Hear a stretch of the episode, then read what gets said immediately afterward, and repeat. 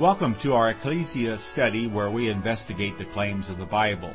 For many people, one of the main deterrents to accepting the teachings of Jesus is the noticeable disconnect between what Jesus taught and what many self-professed Christians say and do.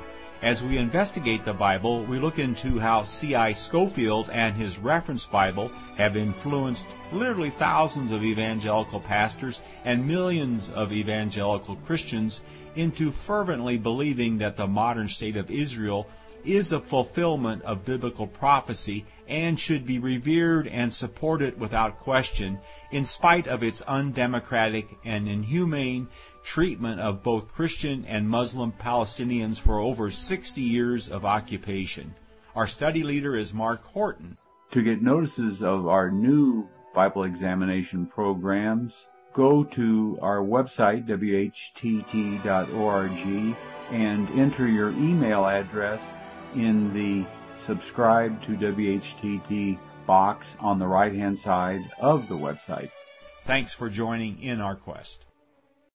In today's Bible examination, we're continuing on our study in the book of Hebrews. We're in our last chapter, 13, and we'll be starting in verse 17. And this has really been a very interesting study. We really appreciate Mark and all the work that and diligence that uh, that he's put forth to bring this most interesting and eye-opening. Hebrews was a very difficult book for me to even understand, so he's brought a lot of clarity to the book and really the importance of Hebrews. And so what we'd like to do, of course, is open with a word of prayer. Chuck, please.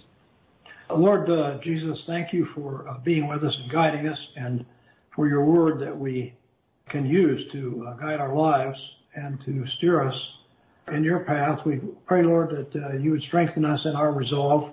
We pray, Lord, that uh, you would lift our nation up for peace for a change, and that we would, uh, out of this election time that we're in now that seems so hopeless, that somehow something good, good would come of this that would uh, lead in the direction of peace. We thank you for Mark, Mark and his word as he unravels this for us in uh, the book of Hebrews, and we thank you for his effort, scholarship. In Jesus' name, amen. Amen. amen. Thank you. Thank you so much. And welcome, Mark. Well, thank you. It's always good to be back with our tight knit group. And let's see what we can do here. We, we last time looked at really the last thematic section of this book, uh, comparing the spiritual sacrifices of the new age to the physical animal sacrifices of the old age. And of course, our audience here is straddling two ages. They are living through the end of the old age with the law of Moses and the temple and the priests and all that. And they are living through the first generation of the new age where everything is spiritual. And so we, we saw that big contrast last time. Let's go ahead and read just three verses at the moment, 17, 18, and 19, please. Obey those who rule over you and be submissive, for they watch out for your souls and those who must give account. Let them do so with joy and not with grief, for that would be unprofitable for you. Pray for us, for we are confident that we have a good conscience in all things, desiring to live honorably but I especially urge you to do this that I may be restored to you the sooner. Great, thank you. Now, are you reading from the King James there, Tom? No, this is the New King James.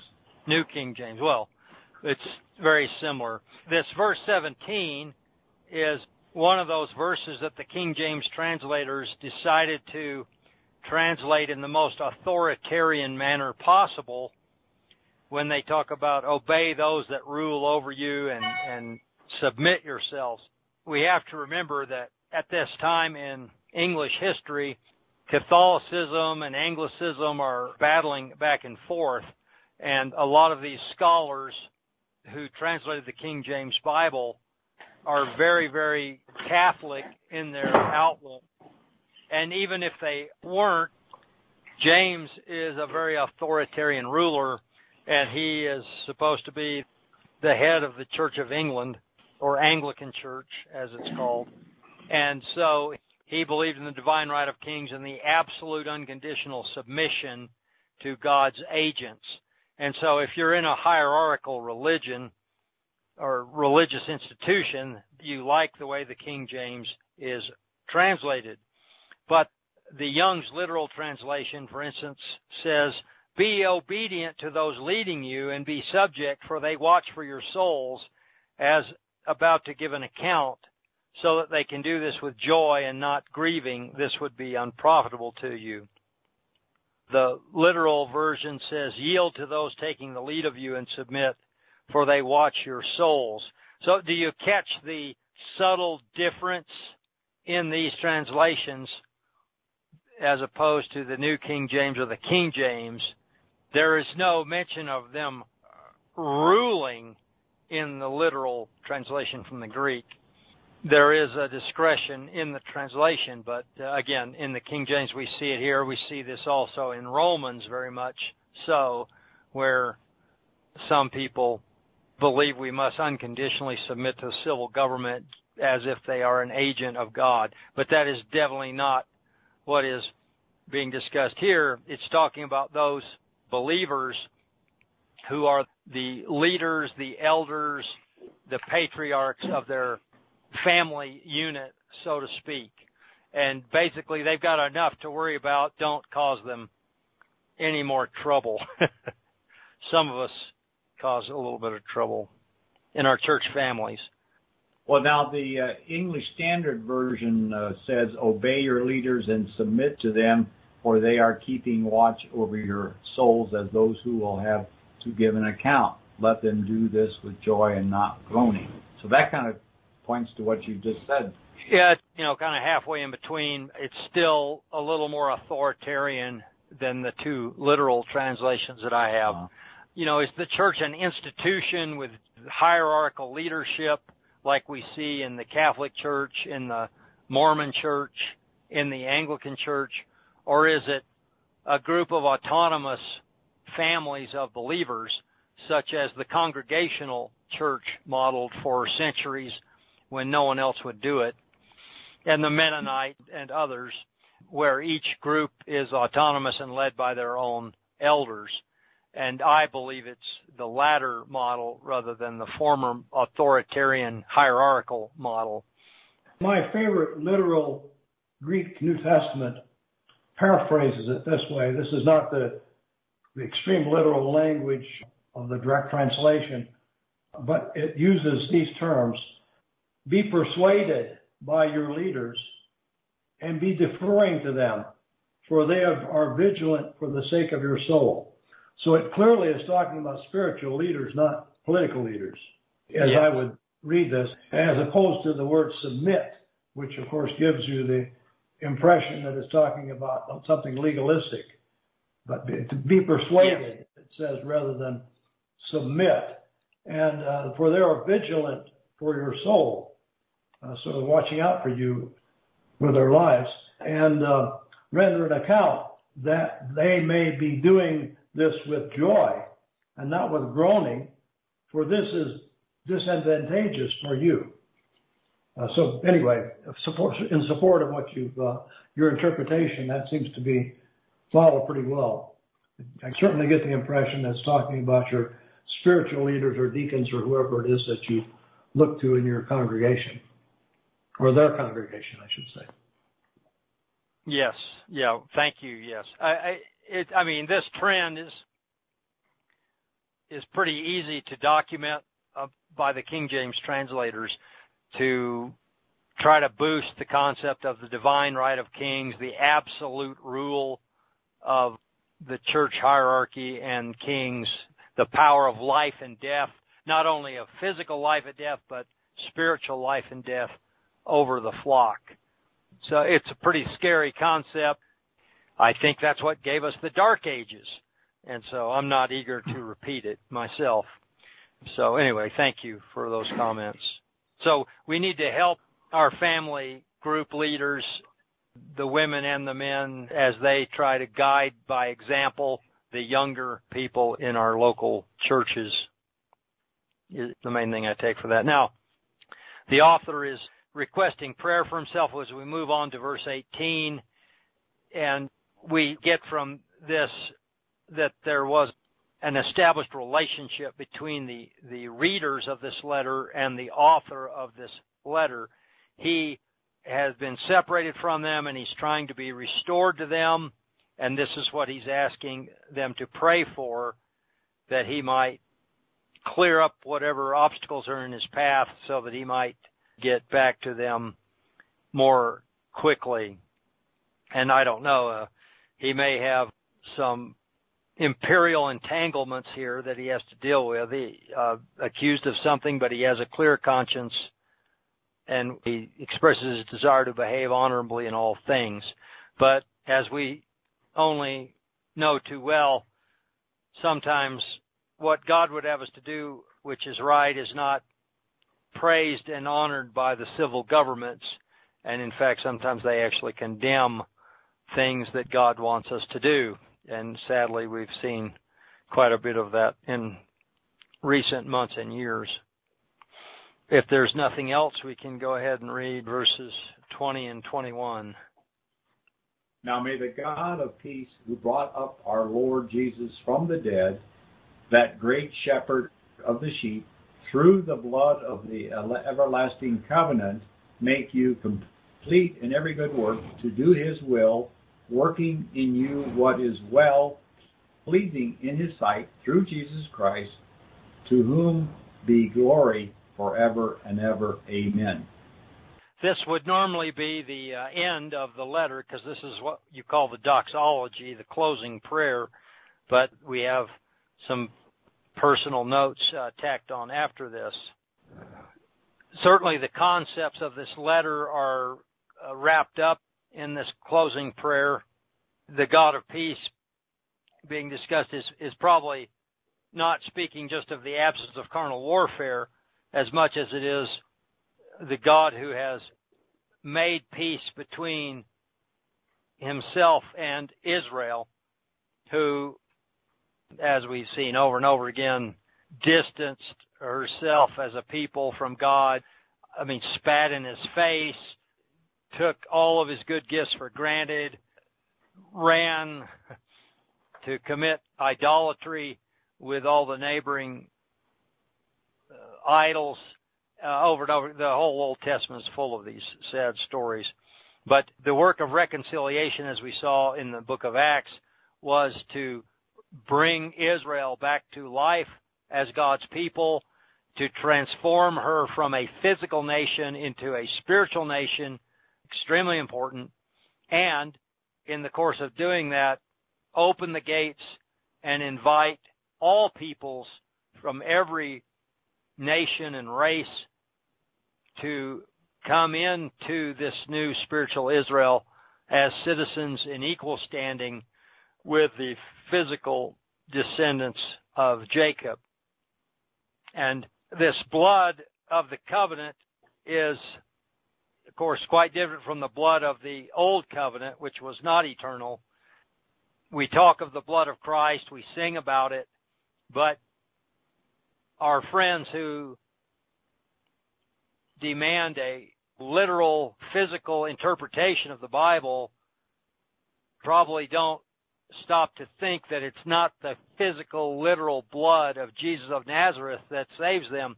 I mean, I, and I may have, forgive me if I've used this illustration before, but if you had a vial of Jesus' blood as it dripped down off the cross, I mean, what, what, what could you sell that for on eBay?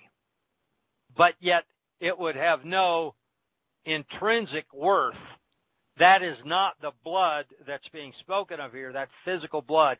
It's a physical explanation for a very difficult spiritual concept. And this has been our theme throughout this entire letter is to look at the physical things in the Bible in the Old Testament and how they really teach a much higher spiritual truth. So when we talk about the blood of the eternal covenant or the blood of Christ, this is not physical, literal blood. This is rather the idea of suffering to the point of giving up one's spiritual life in order to be able to cleanse the spiritual ills of all human beings who have ever lived and who trust in Yahweh or Jesus Christ now for their salvation. So we see a little bit of our theme in this closing prayer, but to also drive home the last point that we made, Jesus is mentioned as the great shepherd of the sheep. He is our authority. He is our only authoritarian leader. There is no earthly designate who stands in as the shepherd of the sheep, uh, in spite again of what some major hierarchical religious institutions would claim. The only head we have is Jesus Christ. And as we've mentioned before, as we find Paul writing about in the letter to the Ephesians, we are not saved as we are not invited into spiritual Israel just because God thought it was a good idea, but rather He has an eternal purpose for us. We are saved to serve. We are saved to work. And so He can bring to pass in us, in our lives, whatever gives Him pleasure. And of course that is standing up for Him in a world that is full of sick and dark people, praising His name and holding Him up and demonstrating love for the brethren to show the world the love that Christ has for His people. This brings him glory, and that's how the prayer ends. To whom be the glory forever and ever. He is glorified by us acting responsibly as his kingdom on earth. Interestingly, this is the only reference to Christ's resurrection in this entire letter. And yet the whole letter is really built around that little event. All right, any other thoughts, comments, or questions? Well, thanks for the good explanation of the way the uh, Bible translators during the King James era thought of things, because I think that's very constructive to understand that. Well, and it, it uh-huh. bleeds over, it bleeds over into many areas, but most particularly from my view of looking at all of the scriptures as fulfilled, all of the promises that God made to man as being fulfilled in Christ, the tense of the verbs was dramatically altered by the King James translators. And we talked about this really in the last lesson, that word mello, which means it's about to happen. The King James translators just changed it because it didn't fit their preconceived idea. So they just said it will happen. So there's a big difference between saying something will happen and something is about to happen. And this is what the King James translators did over and over and over again in virtually every book of the New Testament. And there's there's a lot of other things too besides the authoritarian leaders and the tense of the verbs, but none of them come to mind here at the moment. All right, well let's read the um, the last four verses here, these personal notes, greetings, and the final benediction, please. Taking your cue, Mark, I am switching from the New King James Version to the literal New Testament version, and it says, Now I exhort you, brothers, bear with the word of exhortation, for I indeed wrote to you with a few words. Take notice of our brother Timothy, having been released, with whom if he comes quicker, I will see you. Greet all the ones leading you and all the saints. Ones from Italy greet you. Grace be with you all. All right. So we finally get to the end here after uh, 29 lessons.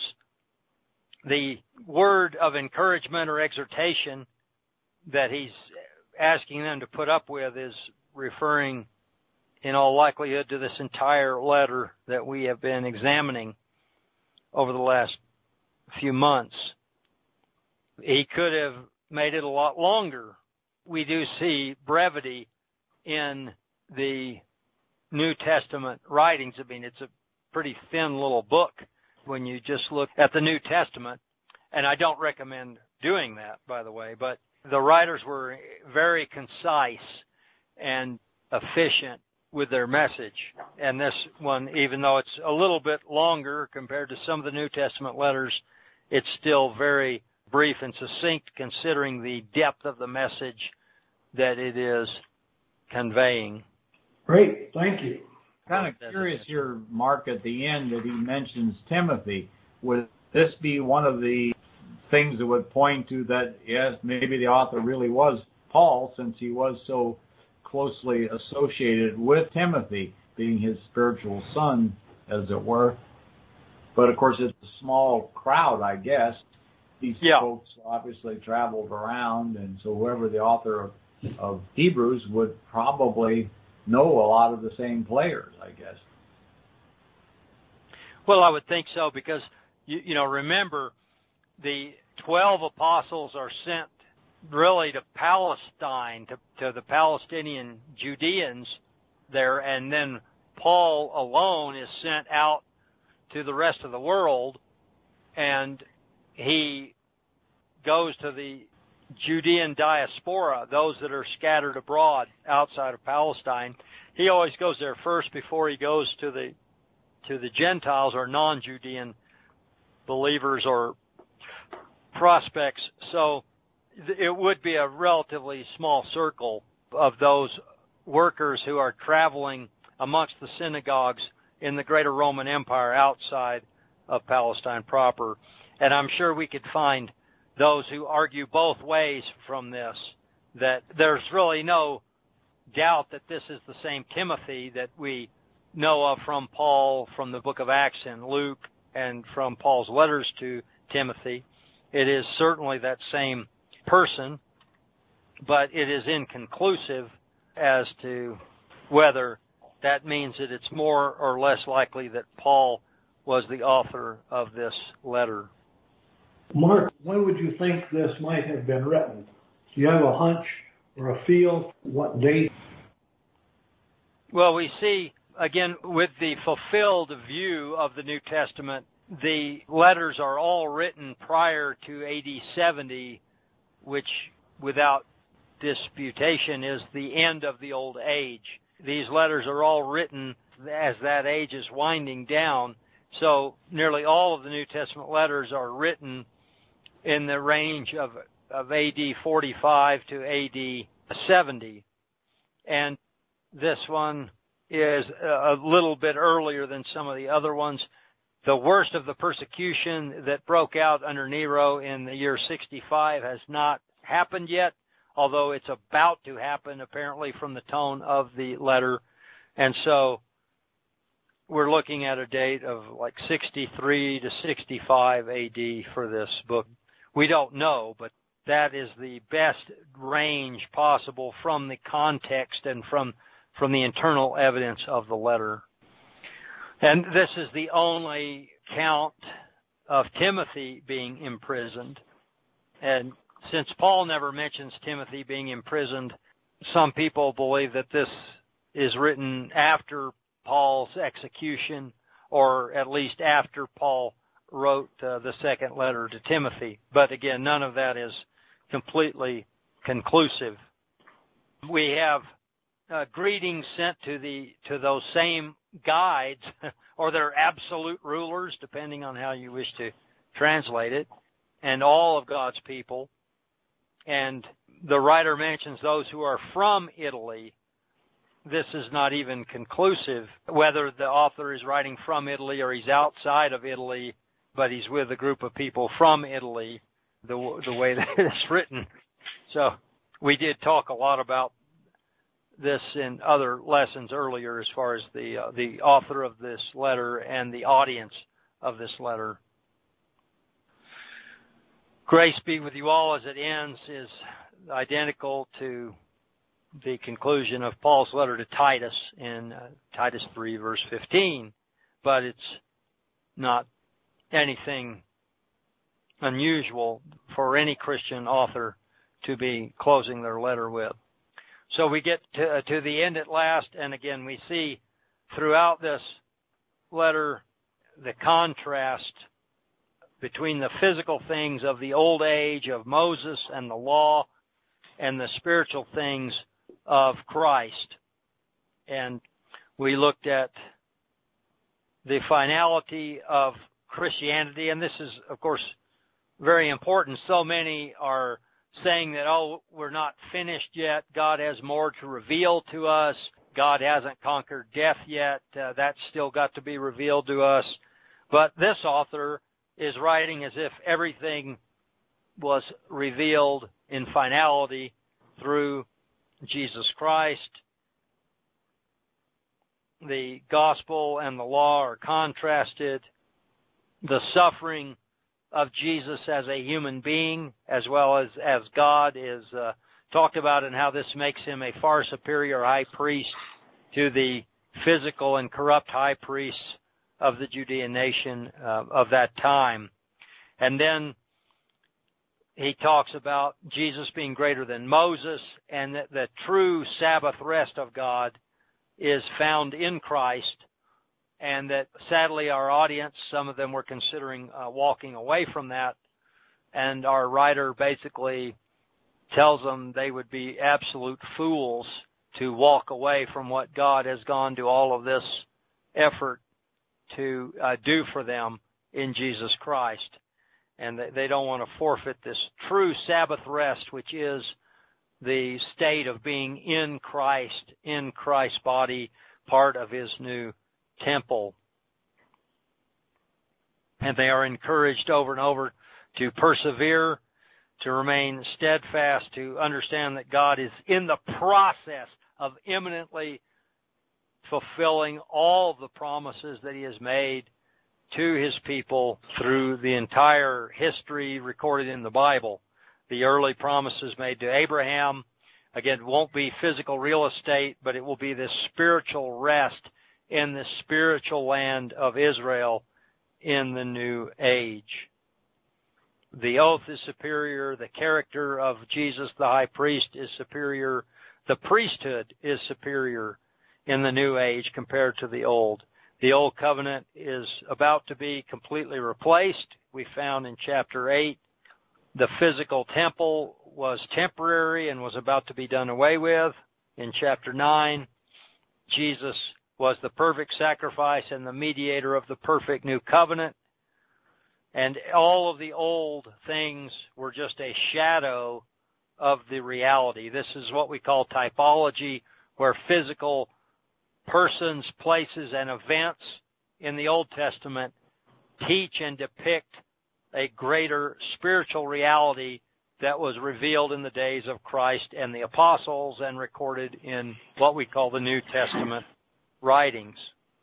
We have much better access to God through the sacrifice of Christ than the old physical Israel ever did through the sacrifices under the law.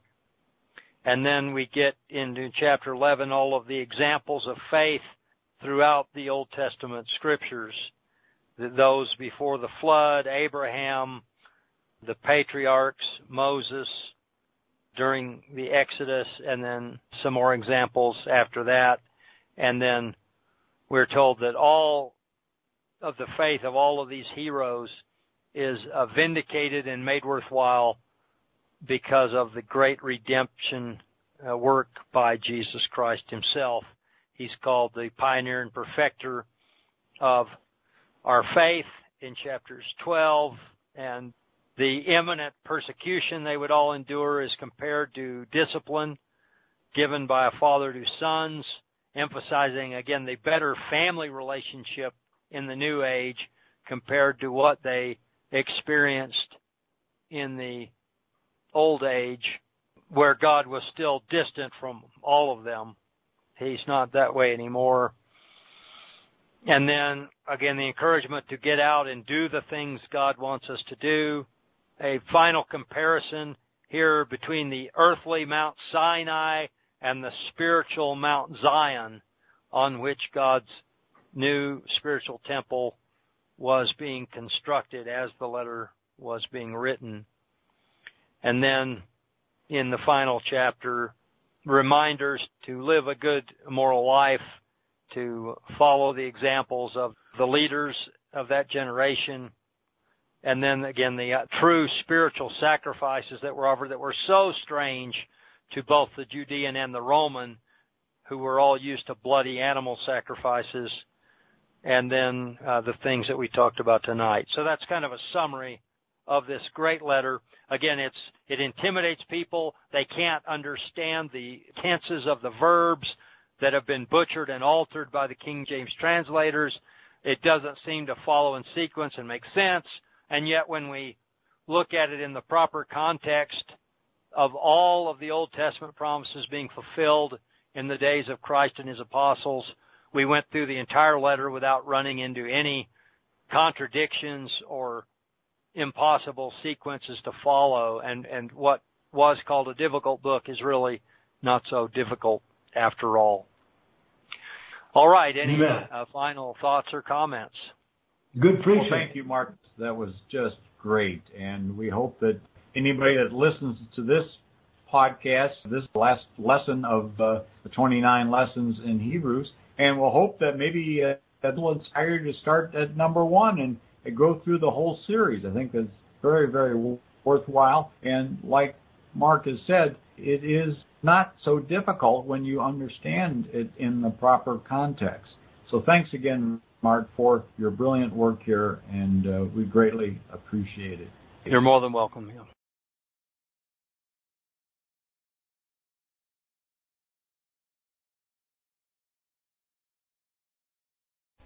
Thanks for listening. If you like this program, please let your friends know about it and our other thought provoking podcast. And be sure to visit our website, whtt.org, for a wealth of information on Christian Zionism and other critical issues that we face. Also, at whtt.org, you can watch for free our award winning documentary film, Christian Zionism The Tragedy and the Turning, Part 1. Join us in our efforts to wake the town and tell the people. Start small, think big, and press on towards the strait gate.